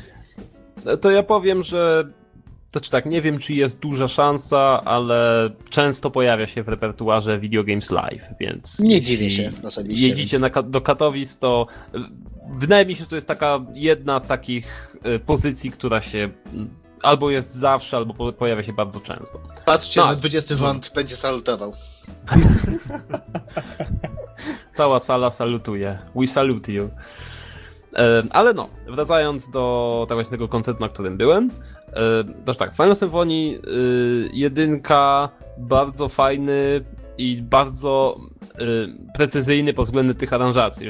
Ja generalnie byłem bardzo content, bo to wszystko brzmiało tak, jak sobie tego wyobrażałem. Niczego nie zabrakło, to było bardzo sprytnie zrobione w kontekście yy, gry. W sensie, jak się grało w grę i się kojarzy, jak ta muzyka w grze działała, to bardzo docenia się to, jak ci ludzie to skomponowali, jak, jak ta muzyka działa. To jest trudno opisać to może, ale robi to wrażenie. Szczególnie jak się słucha właśnie na żywo i wykonywane przez setkę ludzi na scenie. A teraz dochodzimy do Final, Final Symphony dwa, która ma o tyle problem, że to nie są już te super popularne części. To nie jest Final Fantasy sześć, to nie jest Final Fantasy siedem, czyli już takie pewne pewniaki, gdzie ludzie na pewno pójdą, tylko mamy trochę mniej popularne rzeczy, czyli tam mamy ósemkę, dziewiątkę, właśnie piątkę i trzynastkę. Czyli te, Więc... teraz przechodzimy do tego, na czym byłeś ostatnio. Tak, tak. Przechodzimy do tego, czy byłem ostatnio. Jakby ktoś się pogubił w nazwach, to tak przypominam. Final Symphony dwa. dwa. Na plakacie ma czerwone skrzypce w kryształku, a te pierwsze ma niebieskie. Te pierwszy koncert. No. I tutaj miałem obawy, czy podołają, czy po prostu będą w stanie ogarnąć to, żeby to faktycznie też brzmiało, wzbudzało podobne emocje właśnie jak te poprzednie. I też no problem był taki, że no, na pierwszym koncercie mieliśmy trzy części, czyli tam jedną, tam oczywiście tak, yy, połowa koncertu była poświęcona na Final Fantasy sześć, na Final Fantasy dziesięć, a druga cała na Final Fantasy siedem. Yy, tutaj mamy na Final, na Final Symphony dwa mamy cztery finale i no każdy jest tam po dwadzieścia minut, więc niedosyt. Wiedziałem, że będę miał niedosyt i, i miałem. E, podsumowując tak w kilku słowach to, co się działo, e, na pewno, znaczy tak, emocje były. Emocje były, nie widziałem rozmytych maskar, ale też było znacznie bardziej tak eksperymentalnie, powiedziałbym. Że czasami to w ogóle e, brzmiało jak taka bardzo luźna interpretacja tego, co jest. Szczególnie Final Fantasy dziewięć miał coś takiego, e, że to czy tak, możliwe, że nie znam na tego, tej ścieżki aż tak na wyrywki dobrze, jak sądziłem, ale przez większość czasu to się zastanawiałem, co się w ogóle dzieje, co ten facet na, na pianinie robi, bo to była taka forma y, koncertu fortepianowego, że jest solista, gra na fortepianie i od czasu do czasu y, ma mocny kam- a, a, a, akompaniament symfonii. I no facet po całości, jakieś solówki, jakieś cuda, improwizacja pełną gębą. Czyli wymiatał. Z drugim też takim... Tak, wymiatał. To jest tak oglądać... To czy mówię, no koncerty, no, oglądanie muzyków na żywo. Uwielbiam to. Uwielbiam, jak specjaliści robią dobrze swoją robotę w stu, w stu osób naraz. I plus nagłośnienie, plus no, pasja, jaką tam po prostu w to wkładają, to wszystko jest naprawdę, naprawdę fenomenalna, fenomenalne przeżycie. To dziewiątka była tak najbardziej taka, taka eksperymentalna, nazwijmy to. Ósemka, ósemka była bardzo fajna, dlatego że miała landing Vim, landing on toilet. Nie wiem, to czy... O, w ogóle, ja zaczynam mówić o Final Fantasy, a nie wiem, czy wygraliście Final Fantasy. W niektóre wybrane. Ja kojarzę więcej części niż grałem. Z tych, a, z tych o których sposób. mówiłeś, znam no. bardzo dużą część dziewiątki, bo niemal została ukończona niemal w tym samym pokoju, tak, w którym mm-hmm. przebywałem. Trzynastkę przeszedłem sam, w dziesiątkę nie grałem, w dwunastkę nie grałem, jedenastkę pomijam, bo to było M M O. Ej, no to nie, to, to bardziej... muzykę. No. Nie, nie przeczę, nie słuchałem po prostu. No. E, znaczy tak, no, no mówię, no bo ja tutaj tak patrzę to z perspektywy człowieka, który też szczególnie te starsze części to tak przeszedł e, za młodu tak e, po sześć razy każdą, e, szóstkę tam chyba siedem razy skończyłem, więc ogólnie miałem na tego, na punkcie tych Finali Fioła i ta muzyka trochę mi tam w głowie została. Mhm. Ja, a, właśnie, więc, jeszcze siódemkę ja, i czwórkę no, skończyłem, tak, tak jeszcze o, tylko dodam. Tak. Więc ja do tych, no, po prostu na ten koncert po prostu wiedziałem, miałem mniej więcej w głowie, jak to ma wyglądać i były rzeczy, które chciałem usłyszeć, ponieważ wiem, że niektóre rzeczy na przykład w ogóle się nie pojawiały na żadnej płycie symfonicznej, nie zostały wykonane, albo na żadnym innym koncercie, co w niektórych przypadkach, niektórych kawałków na przykład było dla mnie mega dziwne, że jeszcze nikt się za to nie zabrał, że to jest dla mnie na przykład tak oczywisty wybór, że to musieliby to zagrać, a jednak nie. No i właśnie w Finalu ósemce, tej suicie z Finalu ósemki były te najważniejsze kawałki, które chciałem usłyszeć w żywej symfonii, wyszły fenomenalnie, głowa urwana, naprawdę świetnie się tego słuchało.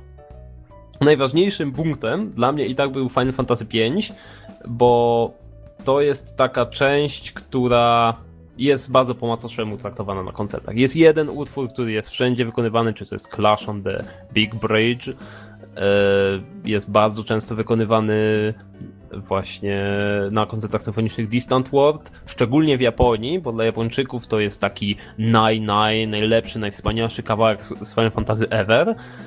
Dla Zachodu na przykład takim kawałkiem jest One Winged Angel, który zawsze się pojawia na koncertach Final Fantasy, zawsze jako bis, albo dla zabawy się go puszcza na samym początku, żeby podgrzeć emocje. Więc ta piątka była takim bardzo dla mnie ważnym elementem, to było taki... Jej zawartość w repertuarze w ogóle kupiła mnie, że okej, okay, jadę, jadę, mam tu osiemset, wydaję, jadę, jadę, na dru- jadę te siedemnaście godzin autobusem, tarabanie się na drugi koniec Niemiec, żeby zobaczyć dwugodzinny koncert i wracam następnego dnia. No właśnie, i powiedz, czy, no. bo tutaj tr- troszeczkę chwaliłeś, troszeczkę nie i czy faktycznie ta dwójka, tak ostatecznie patrząc ogółem, spełniła twoje oczekiwania, czy... Czy nie to do końca? Czy, ja, to, czy, to czy oni dla mnie mogliby grać kolejne dwie godziny, bo było tyle, było, było tyle rzeczy, które mi się tak niesamowicie podobały, ale jednocześnie był strasznie niedosyt, że, że to już koniec, że, że ja tych kawałków nie usłyszałem, a chciałem usłyszeć. Taki fajną rzeczą było to, że no ja miałem jakiś swój obraz tego, jak to powinno wyglądać, jak, jak te suity mogły brzmieć, jakie kawałki mogły się, mogły się w nich znaleźć, a potem jest to konfrontowane z tym, co sobie wymyślą aranżerzy i czasami to tak w ogóle, że oni całkowicie inaczej spojrzeli na tą muzykę i całkiem inne rzeczy wzięli i przedstawili tą, tą muzykę i tą grę, ten kontekst w całkiem inny sposób. Ja to całkiem inaczej odebrałem, to tutaj na przykładzie Finala Piątki, bo Final Piątka dla mnie było częścią taką bardzo przygodową, taką lekką, fajną i przyjemną. Tam była tajemnica, był główny zły, który był jak wycięty z kartonu, taki płaski, nazywał się Eks Śmierć, więc w ogóle o czym my tu mówimy. To jest tak kompletnie niepoważnie, ale ta przygoda była tak fajnie zarysowana i taka wielka, epicka, prosta, ale fajna, tak bardzo do mnie trafiała. A aranżerzy właśnie na koncercie, oni to odebra- przedstawili to w tak mrocznie, tak mrocznie i zaskakująco bardziej poważnie niż się spodziewałem. Co też oczywiście ma swoje plusy i też usłyszałem rzeczy, które bardzo chciałem usłyszeć, ale no, no mogliby jeszcze drugie dwie godziny no, zagrać. To powiem tak, jeśli już jesteście osłuchani z tą muzyką Final Fantasy i tak znacie ją na wyrywki i byliście na tych Distant Wars, czy te właśnie Video Games Live i wiecie, czego się po nich spodziewać, to to jest koncert dla was, bo to jest już, no już wiem, wiem też tak, lepiej nie ma. To jest naprawdę najlepszy, według mnie przynajmniej na tylu, ile tak byłem w tych koncertach, a chyba teraz to już osiem czy dziewięć, to jest najlepsza, tak, najlepszy pod względem artystycznym koncert na rynku, na świecie. Lepiej muzyka z gier nigdy nie miała i w najbliższym czasie prawdopodobnie nie będzie miała. Czyli Final Symphony, tak? Tak, Final Symphony e, to, to jest jakość. Jakość przez duże J. A powiedz, jeżeli ktoś nie był na, powiedzmy, żadnym takim koncercie i faktycznie chciałby się wybrać, czy jest jakaś okazja w najbliższym czasie, nie wiem, jakaś kolejna edycja, czy nie wiadomo o czymś takim w ogóle? Na razie nie wiadomo. Był, właśnie teraz odbyły się dwa, właśnie był ten, no właśnie ten, na którym ja byłem w Bonn, w Londynie. Czytałem wywiad całkiem nowy z, właśnie z producentem, z Thomasem Beckerem. On zarzekał się, że ten koncert był robiony z myślą o powtarzaniu, że on jeszcze odwiedzi kilka miast. Chyba przebąkiwał coś o siedmiu koncertach, niekoniecznie w tym roku, ale na pewno w następnym, coś koło tego, więc być może się uda. Stawiam, że będzie gdzieś w Sztokholmie, bo Sztokholm, Thomas Becker i Sztokholm to, jest, to są dobrzy przyjaciele. Zresztą y, główni aranżerzy, którzy pracują właśnie przy tworzeniu tych aranżacji, tam Roger Van Amo i, Boże nie pamiętam, Waltonen miał na nazwisko facet. Y, oni właśnie są ze Szwecji i tak przynajmniej koncerty Thomasa Beckera, które były robione na początku w Niemczech, w Niemczech bardzo często trafiały do Sztokholmu, więc można tutaj łatwo, jakoś tam z pewną dozą prawdopodobieństwa założyć, że tak, że jeszcze będą w Europie i że będą właśnie gdzieś w Szwecji. Mhm. A gdyby ktoś chciał spróbować swoją przygodę właśnie koncertową jakoś bliżej, to powiedz, czy ten Video Games Live jest dobrym wyborem, o ile jeszcze są bilety, bo nie orientuję się. Właśnie już teraz może nie być biletów. No chyba, że, że coś, coś się tutaj uda, jakąś niespodziankę od graczy, słuchaczy zrobimy, ale to mówię, nie chcę zapeszać. E, okay. Wydaje mi się, że tak, że to jest, to jest dobry wybór, bo no powiedz, powiedzmy sobie szczerze, no muzyka z Final Fantasy jest popularna, no ale nie wszyscy są fanami Final Fantasy, a Video Games Live jest takim konceptem założenia, który ma trafić do wszystkich. E, co jest trudne, ale radzi sobie nieźle. Patrz, czterysta koncertów do tej pory się odbyło i recenzje są bardzo optymistyczne. Więc tak, polecam, polecam pójść, bo, bo, żad, bo mało jest takich rzeczy w Polsce. Yy, Distant Worlds yy, też można odwiedzić i nie trzeba nawet daleko jechać, siedemnaście godzin autobusem do Bonn, ponieważ Distant Worlds często pojawia się w Europie i to jest Londyn albo na przykład Wiedeń. A do Wiednia, dobra, z Krakowa przynajmniej, z Krakowa to jest bardzo blisko, czy Czechy. Video Games Live też właśnie się pojawia często w naszych, no, po sąsiedzku, więc naprawdę nie trzeba daleko jechać, żeby, żeby zobaczyć bardzo, bardzo, bardzo fajne widowisko. Oczywiście jeśli się lubi muzykę z gier. No ja lubię. To, to słychać. No to super, super. Dzięki za, dzięki za opis i za relacje z tych koncertów. E, powiedzcie panowie, czy macie do Arka jakieś pytania związane z koncertami? Czy już co chcieliście zapytać, to zapytaliście? E, w sumie ewentualnie jeszcze tak dla naszych, dla naszych słuchaczy bardziej, e, jak wejść w ten świat koncertowy, nie? Dlatego, bo jednak nie każdy ma czas, żeby skończyć wszystkie gry, lubi na przykład muzykę klasyczną, ale na przykład od czego zacząć co zacząć słuchać, żeby później można było się wybrać właśnie na taki koncert i chłonąć już na żywo. Hmm, no dobrym...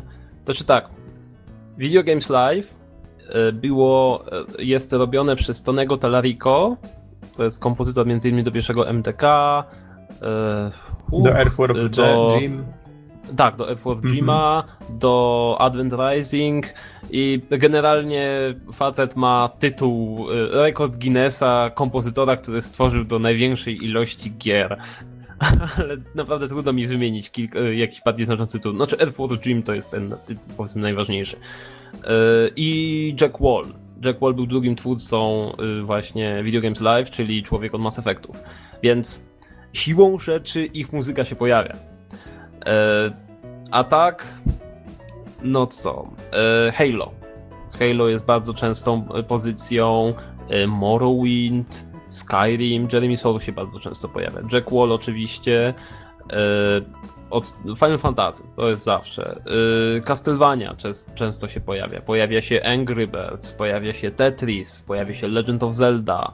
Yy, takie rzeczy to są standardy takich ogólnych koncertów muzyki z gier, jeśli yy, organizator chce, żeby mu jak najwięcej tych ludzi przyszło. Aha, czyli ogólnie jeżeli ktoś chce zacząć jeździć na koncerty tak ogólnie, to po prostu musi wiedzieć, co się dzieje w branży, tak na dobrą sprawę, co jest popularne.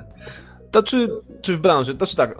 Można łatwo wyjść z założenia, że najpopularniejsi to są Japończycy i te najfajniejsze po prostu produkcje Nintendo, właśnie te Mario, Zeldy, yy, właśnie czy Square Enixu. To są takie yy, rzeczy, które się bardzo często pojawiają. Nowsze różnie.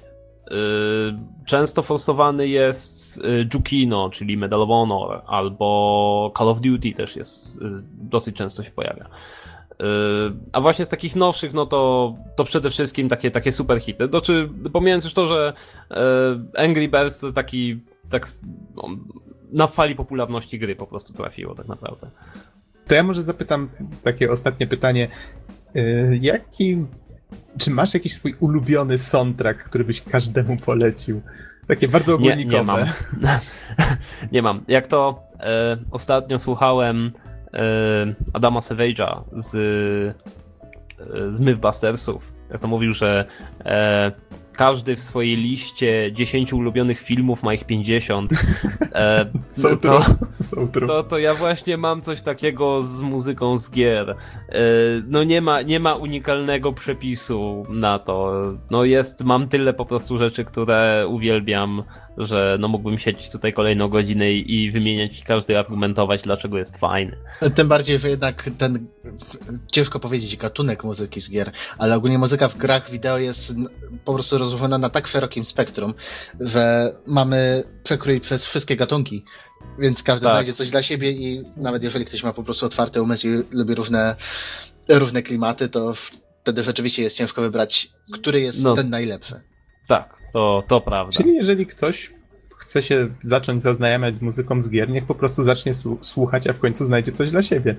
Jak ktoś chce się tak zaznajamiać czy... z muzyką z gier, niech zacznie się zaznajamiać z muzyką gier. Proste. Powiem, że tam, najłatwiej, najłatwiej to grać yy, i to samo przychodzi. No i nie wyłączać yy, muzyki przy okazji. Ale właśnie no chyba, to... że jakieś naprawdę strasznie ciężkie brzmienie i nie, nie do życia. Drakengard jeden. O tak, ale nie, właśnie to co mówisz jest bardzo ważne, dlatego, bo my tą muzykę często też lubimy nie tylko dlatego, że, że jest po prostu dobra, ale dlatego, że pewien taki ładunek emocjonalny z nią wiążemy. Wiecie, może to być nostalgia. Że to jest naj, najważniejsze, to jest właśnie, tak, tak, to dlatego właśnie finale na przykład tak schodzą, że pomijając, że ta muzyka ona jest dobra sama w sobie, yy, podczas... To nie dlatego ludzie fan... płaczą, no nie? Też tak, no, no o, właśnie nie dlatego ludzie płaczą. Tutaj jedna dygresja odnośnie tego, jest taka dygresja, sam do tego doszedłem, a też poczytałem odrobinę artykułów na ten temat, dlaczego muzyka z Final Fantasy jest taka popularna. Znaczy poza tym, że ona reprezentuje pewien taki, pewien sensowny poziom naprawdę, starsze finale były skonstruowane w ten sposób, że muzyka niosła ze sobą bardzo duży ładunek emocjonalny. Zauważcie, że tam w starszych finalach nie ma mówionych dialogów, więc wszystko, co się dzieje, co czytasz, co czytasz, co mówią postacie, jest podbijane muzyką, która gra w tle. Widziałem test, jak był zestawiony właśnie dialogi z Finala siedem czytane przez właśnie lektorów i to samo w oryginale gry. Jeśli to jest czytane, to momentalnie nie słyszysz muzyki, ponieważ ludzki umysł bardziej, bardziej, interesuje, ludzki, bardziej interesuje głos niż muzyka. Wow, wiesz, Więc nigdy nie patrzyłem to, to, na to te, w ten To ma sposób. Naprawdę duże znaczenie. To, czy, to też wychodzi z tego, że twórcy Final Fantasy i to też Metal Gear Solida to byli ludzie, którzy chcieli robić filmy, ale z racji tego, że nie udało im się dostać, bo w Japonii dostać się do przemysłu filmowego czy tam anime było bardzo trudno, zaczęli robić gry. I między innymi dlatego właśnie Final Fantasy właśnie czy Metal Gear Solid mają takie, powiedzmy, naleciałości filmowe pod względem tej narracji i muzyką. A teraz tak pomyślałem, jak o tym mówiłeś, czyli w sumie te starsze części Final Fantasy można porównać trochę do takich filmów niemych. Tak, bo to, to, było, to było ich założenie. Oni robili mhm. to właśnie z myślą o tym. To też dlaczego muzyka z Journey jest tak strasznie popularna, bo tam poza muzyką się nic nie dzieje, tak na dobrą sprawę. Więc grasz i ta muzyka ci niesie cały ten ładunek emocjonalny i jest e, wzmocnieniem tego obrazu. Nie tak, rozprasza cię nic, a, ale, ani interfejs, mm, ani dialogi, ani ale nic. Mimo wszystko idealnie współgra z tym pięknym no właśnie, wizualnym. No właśnie, i to jest... I facet, który y, pojawia się dosłownie znikąd, Austin Wintory, który przedtem y, do, gry, do gier nie zrobił właściwie nic. Y, zrobił, przede wszystkim zajmował się filmami, y, jakimiś tam, może nie arthouse'em, ale takim, no, tak niszowy, niszowymi filmami. Nagle z, za sprawą tego Journey jest jednym z najbardziej rozchwytywanych kompozytorów muzyki z gier na rynku. No, w tym momencie zajmuje się... Czy już zrobił w zasadzie e, muzykę do najnowszego Assassin's Creed'a. Syndicate, tak, tak. Pochwalił się tak. niedawno na swoim Facebooku. Właśnie, się. właśnie. Hmm, no dobrze, panowie, słuchajcie, czy w takim bądź razie rozmawiamy jeszcze chwilkę o muzyce i rezygnujemy z recenzji, czy Easy w piętnaście minut zdążysz zrecenzować? Jaka decyzja? Możemy odłożyć... Przepraszam. Nie, nie, przepraszam. Nic się nie stało. Nie, ba- bardzo fajnie się rozmawiało, dyskusja była super i, i myślę, że fajnie, że ktoś w końcu przyniósł ten temat muzyki z gier na podcast do nas, więc... To miło. Wielkie, wielkie... słuchacze polecają się na przyszłość. Wielkie dzięki za to. Więc jaka decyzja, Easy? Jakby co, możemy te recenzje odłożyć, nic się nie stanie. Nie, to znaczy w piętnaście minut się zmieszczę, ale równie dobrze mogę pogadać o muzyce. Okej, okay, Don, jakieś obiekcje, czy... Myślę, że możemy dalej kontynuować temat muzyki. Okej, okay, super. To ja bym dorzucił od siebie odnośnie muzyki, że właśnie wow, tworzyć muzykę do gier jest strasznie ciężko, bo z jednej strony musimy mieć jakieś takie motywy, które właśnie będą wzbudzać emocje, które będą yy, właśnie wrzynały się w pamięć, które będą akcentowały różne wydarzenia, tu, tu, czy to właśnie jakieś dramatyczne wydarzenia fabularnie, czy yy, jak, jakieś gigantyczne akcje, wybuchy, eksplozje, ale z drugiej strony musimy te, yy, musi być też ta muzyka taka stonowana i pasująca do całości i do tego stopnia, że nawet jeżeli, według mnie, jeżeli muzyka jest bardzo dobra, to my jej nawet nie zauważamy. Ona stanowi tak jakby integralną część całości, a gdzieś sobie tam gra w tle i dopiero jak słuchamy O S T a, to zaczynamy kojarzyć i ona dalej jest super. No to jest problem. Znaczy, powiedziałbym, że są szkoły robienia właśnie muzyki z gier, że tak samo jak w muzyce filmowej, że ponoć najlepsza muzyka filmowa jest taka, której nie słyszysz, a wiesz, że jest i że buduje emocje. No to z muzyką z gier jest też podobnie.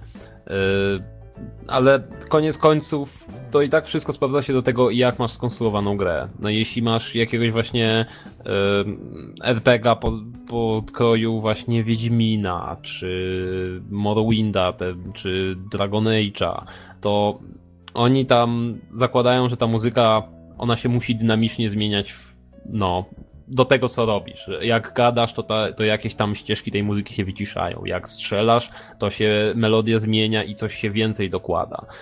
No to jest... Nie wiem, jak słucham czasami tych kompozytorów, bo tam od czasu do czasu oczywiście jakiś wywiad się zrobi, czy pogada się z jakimś na żywo, no to nie wiem, mózg paruje, jak oni to wszystko ogarniają. Adam Skorupa przecież tam już robienie po prostu systemów generowania tej muzyki na bieżąco, żeby to wszystko się mieszało w czasie rzeczywistym i jednocześnie brzmiało faktycznie jak muzyka. To jest naprawdę, naprawdę jasne. Tak, są nawet osobne aplikacje już w tej chwili, które dbają o takie rzeczy do, do gier. Więc to, to, no się, tak, to się tak, zrobiło można, cały rynek. Są całe systemy już po prostu gotowe, mm-hmm. które zajmują się tego typu problemami. A tak tutaj wspomniałem o ulubionym soundtracku, a powiedzcie, jakbyście jeszcze mogli wymienić może, jak ktoś właśnie nie interesował się do tej pory muzyką z gier, jakichś takich bardziej znanych kompozytorów. No tutaj Nobuo Uematsu się sam narzuca, bo dużo o Final Fantasy żeśmy dzisiaj mówili, prawda? No tak. Ale może jeszcze jakieś takie właśnie znane nazwiska, którymi... Jeremy Soule. Jeremy Soule za Morrowindy, za Total Annihilation, no za... no właśnie, o, za Secret of Evermore, to jest całkiem zabawne. Jeremy Soule, pierwszą, pierwszą muzyką z gier, którą robił, była gra Secret of Evermore, to jest gra Square Enix, Square Softu, to czy wtedy Square Softu, i to była chyba pierwsza gra, która robiona była nie przez studio japońskie, tylko była robiona outsourcing w Stanach Zjednoczonych. I jeśli kojarzycie Secret of Mana, no to Secret of Evermore wygląda bardzo podobnie, bardzo podobnie. Jest dokładnie na tym samym mechani- na tych samych mechanizmach rozgrywki, jest oparta prawie identyczny interfejs, te same efekty dźwiękowe, ten sam rzut. To w zasadzie tak jak ta sama gra, tylko oskurowana, wygląda trochę inaczej. I właśnie muzykę tam robił Jeremy Soule. Okej, okay, no to kolejne nazwisko to Harry Gregson Williams, no, seria Metal Gear Solid, no musiałem, ale no. ten, ale jeszcze na przykład, Arek, ty pewnie wiesz jak się wymawia jego nazwisko, Hesper Kyd, czy jakoś, czy... E, e, jest jak to było? A. Jest pakuwy. Tak, tudzież Jasper Kidd, jeżeli, jeżeli nie potrafimy tego wymówić. Wow, właśnie żeście zburzyli mój cały światopogląd, naprawdę tak się to wymawia? Tak, tak. Jest, jest pakyw, tak się wymawia go. Wow, będzie ciężko się przestawić. No, ale bądź co bądź, on muzyka do, do Hitmana, M D K dwa, y- Assassin's Creed, Assassin's Creed, Gears of War, Splinter Cell, y- Borderlands, to chyba już powiedziałem, tak? tak? Y- Unreal Freedom, Tournament Freedom trzy. Fighters. Ej, Freedom, Freedom Fighters było super. Tak. E, to jeszcze z takich innych wesołych nazwiskowych rzeczy e, Michael Giacchino, czy inaczej się go pisze Giacchino, jak się często go czyta, no to człowiek od Medal of Honor. Mhm. Obecnie jeden z chyba, chyba jedyny, jedyny kompozytor, który wyszedł tak z muzyki z gier, bo on zaczynał od właśnie soundtracków do gier, od Medal of Honor, chociaż tam robił pod okiem Johna Williamsa, więc całkiem nieźle. I on no jest chyba jedynym właśnie takim kompozytorem, powiedzmy, też na równi kojarzony z grami, jak i z filmami, który jest zdobywcą Oscara. Oscara zdobył za Up, bodajże. Za Pixarowski. Za Pixarowski odlot. To ja może dorzucę tutaj Michiru Yamanę, bardzo znaną kompozytorkę muzyki do Castlevanii między innymi. Castlevania. Castlevania, tak, ona w tej chwili... Tu, tu, tu. Tak, ale ten, ka... Jed... ten kawałek... Szczerze mówiąc, to jest jeden z moich ulubionych motywów.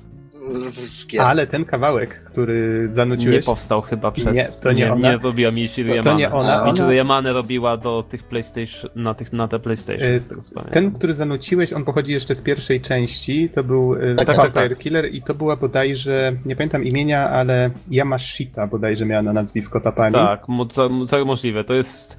Bo to trudno, też tak się wydaje, że z tych Castlevanii to jest taki jeden kompozytor, czy tam dwóch, a ich jest tam cała banda. Tak, jest bo ich to sporo, było, tylko w pewnym momencie... Jak się, jak się nazywał ten ten? Bo to jest tak, że Japończycy tych za starych czasów, oni mieli własne w ogóle, no... Były zakładane zespoły y, muzyków, którzy, y, którzy byli właśnie deweloperami w filmie. Tym się, ona była członkinią chyba Konami Quake'a, Quake'a Club. Yy, czyli właśnie człon, członkini klubu yy, kompozytorów zrzeszonych właśnie pod szyldem Konami. Tego, tego akurat... Z audio teamów. Aha. I oni ta, jest, jest tego kilka tak naprawdę, kilka takich właśnie zespołów. Black Mages? To jest, tak, yy, Black Mages... Tu strzelam. Yy, bo... Tak, tak, tak. To znaczy, poniekąd tak, poniekąd tak, bo oni faktycznie, Black Mages to była zastrzeżona nazwa Enixu i no w sumie tak, bo to byli, bo były zespo- to by wszyscy byli członkowie Square Enixu wtedy. I tak to jest zespół właśnie pod, pod ich egidą i dlatego nie ma nowych płyt yy, Black Mages, ponieważ zastrzeżona nazwa jest i no niestety nie mogą więcej robić, bo odeszli z firmy. Mhm. Większość przynajmniej. Mhm. Imię Kinuyo Yamashita. O, dziękuję bardzo. Tak.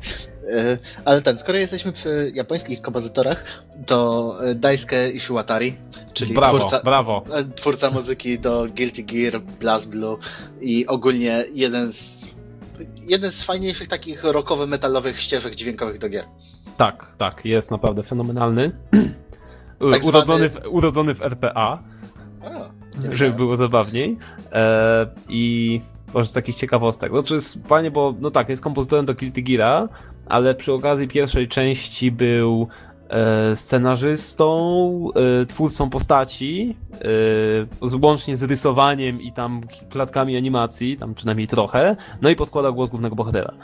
Więc człowiek orkiestra. I on do tej pory jest yy, w ogóle fantastycznym rysownikiem. Tam okładki Guilty Geara czy jakieś arty promocyjne, no to przeważnie to jest jego sprawka. Takie yy, właśnie wyglądają jak robione akwarelami. Takie, takie rozmyte, takie, trochę takie wodniste. No to, to, jest, to jest jego. O, to wow, nie wiedziałem. Że no, ty... koleś jest, facet jest robi mówię, wszystko, człowiek, tak, człowiek orkiestra, naprawdę. A jeszcze raz, yy, i jeszcze raz jak możecie no. wymienić imię i nazwisko? Yy. Daisuke Ishiwatari. Okej. Okay. I o, robi do tego, do tej nowej kontry. Yy, Uprising, tak. A, ha- kontra, kontra która nie ma kontry w nazwie. Hardcore yy, Uprising. Tak, tak, tak. Uprising. Mm-hmm. A, uprising o, to, to, bu- to był dobry soundtrack, faktycznie, mocny. No, no, no to, to, to, to, był, to był właśnie ten człowiek. Mm-hmm. Panowie, muszę was zasmucić. Wybiła godzina. Wiem, że moglibyśmy tu, znaczy godzina, półtorej godziny, moglibyśmy tu długo jeszcze rozmawiać, ale jestem pewien, że jeszcze wrócimy do tego tematu. Jeszcze nie raz, mam nadzieję, Arek, że do nas dołączysz. Jeszcze kiedyś. No ja również. I dziękuję ci bardzo za wkład twój w dzisiejszy podcast. I cóż, panowie, chyba możemy kończyć, tak? Chyba, że macie jeszcze jakiś... Nie? Nie ma żadnych propozycji? Chyba nie, Ch- chyba możemy kończyć. Ale w ogóle... Tak, ja tylko dorzucę od tak? ciebie, że wow, jakoś tak sprawnie, półtorej godziny i kończymy. Co tu się dzieje, panowie? Co z wami? Co się stało? Nie wiem, ja, ja tu nowy jestem, to... to... Myślałem, że tak zawsze. Pewna dyscyplina zapanowała. Nie no, są goście, to przy gościach nie wypada, wiesz, się, o, się rozwlekło. No to miło mi. Ja, ja, ja go już ostrzegałem, nie, że tak przeważnie celujemy w półtorej, wychodzi dwie z, z hakiem. Okej. Okay. Oj tam, oj tam. Dziękujemy wszystkim naszym słuchaczom bardzo za uwagę i do usłyszenia w następnym odcinku. Trzymajcie się. Cześć, cześć. Cześć. Hej.